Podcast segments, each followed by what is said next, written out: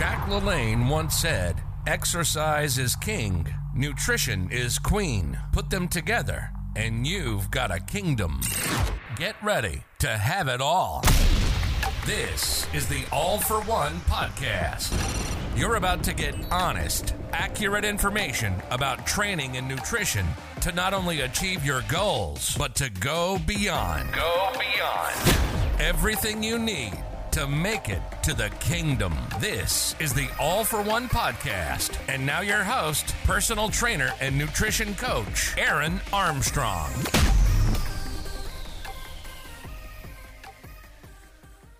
Alrighty, happy Friday, everyone. Welcome back to today's podcast. My name is Aaron Armstrong. I'm a fitness trainer here in Australia, hoping to give you guys accurate information to help you with the training and nutrition to hope help you overcome your any sort of barriers that you may have getting into it. Today's episode is going to be a Q&A. I did one on Tuesday as well, but like I said in the earlier episode, if you haven't checked out, you definitely should. Uh, I've been getting so many questions, so I'm just going to be smashing through those ones today as best as I can, uh, which are going to be the following: how to enjoy exercise more, how time off doesn't mean you've lost everything in terms of your gains, uh, can you train with a hernia, uh, arm building exercises, and my favorite question of today is sumo cheating? These are going to be some fun questions because I'm super passionate and I love giving advice on some of the things that we're going to be talking about today. But before we get into that, what has been happening? Let's see. Uh, I've been reading some more books called One Minute Manager. It's a very short book if you are someone who just wants to learn how to manage better or even just like interact with people better. This is a great book. It's only 140 pages, very small, but um yeah, I've read halfway and I've only read it for like a day. I'm, I'm a slow reader. Come on. If I, I know, I know, I know. If you guys were reading it, you could have finished a 130 page book in a day. Yes, I, I'm slow. Leave me alone. I get it. I'm not as I'm not as quick as you guys. But yeah, so like just read, reading that has been really really cool. I've just been getting into prep for getting into powerlifting, which has been very very good. This week is just again a lot of volume with a little bit of overload. I benched yesterday, which was 92.5 for 8 sets of 5, which was fucking insane. But it felt really really good. I was very surprised at how well it moved, and I'm going to be going to my first personal training session ever today. Me? Getting personally trained. Yeah, so my strength coach, uh, his name is James. He's going to be training me today. I just wanted to do a couple sessions with him just to double check all my my technique and see if there's anything else I need to be cued into for my squat, bench, and deadlift. So I'm seeing him today at one, uh, which that would be really fun. I'm super excited, and um, yeah, I'm very it's very funny. It's it's my first personal training session I've ever gone to. Uh, I know before I became a trainer, I'd never done personal training before. That's why when I first started, I had absolutely zero idea on where to start because I hadn't even gone through the service myself. But it's gonna be fun, and I'm definitely I definitely know what the service should be like now because I've been doing it for over a year. And there is my voice crack. Love that. I'm gonna leave you in just so you guys can laugh at me later. Um, but anyway, let's get straight into it. Hope you guys enjoy the episode. So, coming in with our first question here, it is how to enjoy exercises more. This is a very common question that I get from my clients is how to enjoy exercise more. And it all depends on like the ins and outs, right? Like the, the nitty gritty details. So, what do you like to train? What do you not like to train? Why do you not like to train things? What's your goal, etc. Probably the easiest way to get into liking training is to be very specific with what sort of goal that you are trying to achieve, uh, as well as being realistic with it as well. Uh, sometimes people come in with over with extra high expectations with things that we're possibly not able to meet for their genetic potential or maybe they've just set a unrealistic time period of when that can be achieved by. So i really like to be specific and ask what exactly is the goal or task and when exactly does the goal or task need to be accomplished by uh, and then it makes it a lot more easier to motivate people and kind of show them that it's way more attainable and and than they thought it was uh, and then the last thing is going to be, yeah, how do, can we track it as well? Because as we go through this sort of exercise goal, we want to make sure that it is trackable so we can show them progress so they enjoy that training even more. Uh, but the keeping it simple today, the best ways I get people to enjoy exercise is to put them on things that they like to do and keep them off things that they don't like to do. If it's just an exercise that they don't enjoy for no particular reason other than they just hate the exercise. Um, you shouldn't be forced to train and do exercises that you do not like to do. Like, there is optimal exercises and all that sort of thing to get you where you need to be. But if you are unable to be consistent with these really optimal exercises, then there's you're better off doing a, a very similar exercise that is still going to get you there after doing it for X amount of times or X amount of reps or whatever. Um, so yeah, just planning. If someone comes in and says, "Oh, I hate the assault bike," I don't want to do it. I'll be like, "Oh, okay. Do you like really hate it? Like, do you not want me to program it in?" You half most of the time, more than half the time, they'll be like, "Oh no, it, it sucks, but it's fine. You just do what you think is best." Like in that case, I'll just program it in. But if someone is like, "Oh my god, please, can we not do this? I absolutely hate doing X, Y, and Z," I'd be like, "Oh, sure thing. We'll do these other variations instead." Does that sound cool? Yes, yes, awesome. So yeah, just setting it out like that, just to make sure that people do enjoy the work, the exercises that they are doing, to make them enjoy the exercise overall, uh, is going to be one step in making sure people enjoy enjoy it a lot more. The next thing as well is just making it a really fun session. I'm speaking in reference with the trainer. Like I always try and have a good time, get in some funny uh, discourse with some of my clients and just make sure they're having the best day. And if they're not, hopefully cheer them up and make them leave feeling a little bit better than when they walked in. This is always a really good thing to do because it shows your clients that also you care as well as you just want them to really enjoy what they're doing and they will stay with you for a long time if you deliver this sort of service. So I hope those two things gave you a better insight onto how to make exercise more enjoyable. One other thing people don't enjoy exercises is because they don't know how to do how to do them. So if if you are struggling with an exercise, DM me, send me a message, give me a call, and let's do something about it and let's get you back on track. Sounds good? Awesome. Moving on to the next question is going to be how time off doesn't mean you've lost everything. This is a very common question, especially around COVID time. Is um, people who have gotten COVID and been sick for like a week or even three or four weeks, they get really discouraged uh, because they feel like all the progress that they made over the last few months has been gone to waste, and this is absolutely not true at all. Um, but by the way, like there's going to be ups and downs in life you may not be able to get in due to X, Y, and Z.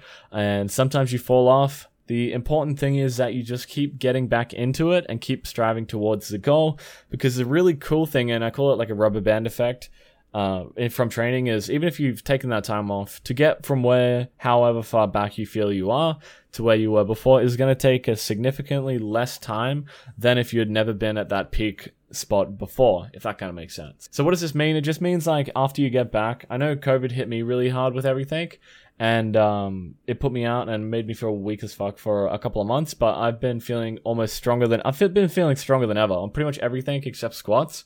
Um, but that's just because of my knees. That's not because of COVID or anything like that. But it just takes about a few months to get back into it, and then you'll be back to where you started. Back, sorry, back to where you left off in absolutely no time. Three or four months, man. That's not not a long time. You guys need to start um, stretching out your timeline for your goal a little bit further because four months is not a long time at all. It, they should be yearly goals, uh, like the duration that you set to achieve them by, if that makes sense. But yeah, like I said, like people bounce back really quick. Like I had a guy who well he's injured himself a tons of times. He's actually injured himself again. That's why I'm putting this next question in there for him. But um, yeah, he had some time off and he was weaker, and then we got him we got him back onto the uh, dumbbells that he'd not used for like ten plus years, which was I think they're like 42s or something. He hadn't used them for like a, a 10 year period, which is insane. He was like, "Whoa, what the." F-? And I was like, yeah, dude, all it takes is just good programming, just consistency, keep showing up, keep doing the work, and you'll get back to where you were, if not better, in no time at all. Like, give it a little bit more context, this was over the course of a good four or five months. But if you haven't been able to lift weights in 10 years, four or five months isn't a long time at all. Right? Right. Is it raining outside? I think it might be raining outside. But anyway, the next question is going to be Can you train with a hernia? So, this is just like basically what a hernia is. It is when like a piece of your your organ kind of pushes through your abdominal muscles and, and kind of peeks out a little bit.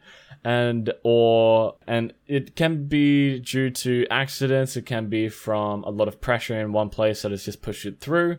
Uh, one of my buddies actually got this while doing leg press one time.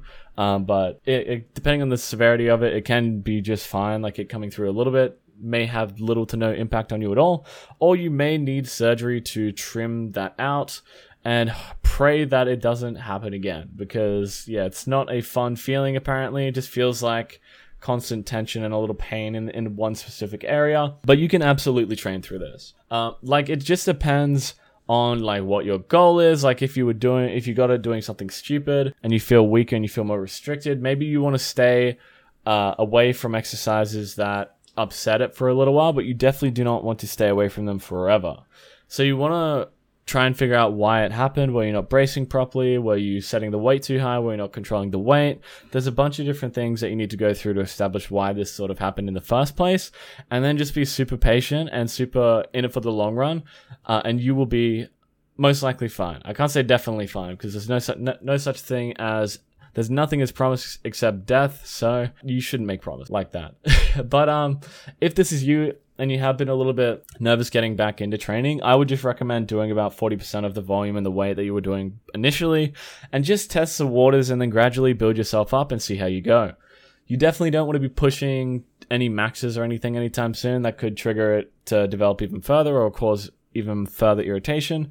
But just taking your time getting back into it, you should be able to rebuild yourself up in not too long of a time at all and just do exercises that have a lot more support. Maybe use some of the machines or use the exercises that you are way more stable in, which will require the least amount of stability, which will reduce the risk of that sort of thing popping up again. But that is kind of the best you can do. Most people bounce back to, from this sort of thing very, very well. Uh, like I said, my buddies had one that poked through thought he needed surgery, he didn't, and he's been able to like squat and deadlift fine. Now his consistency with the gym is another thing, but we'll go.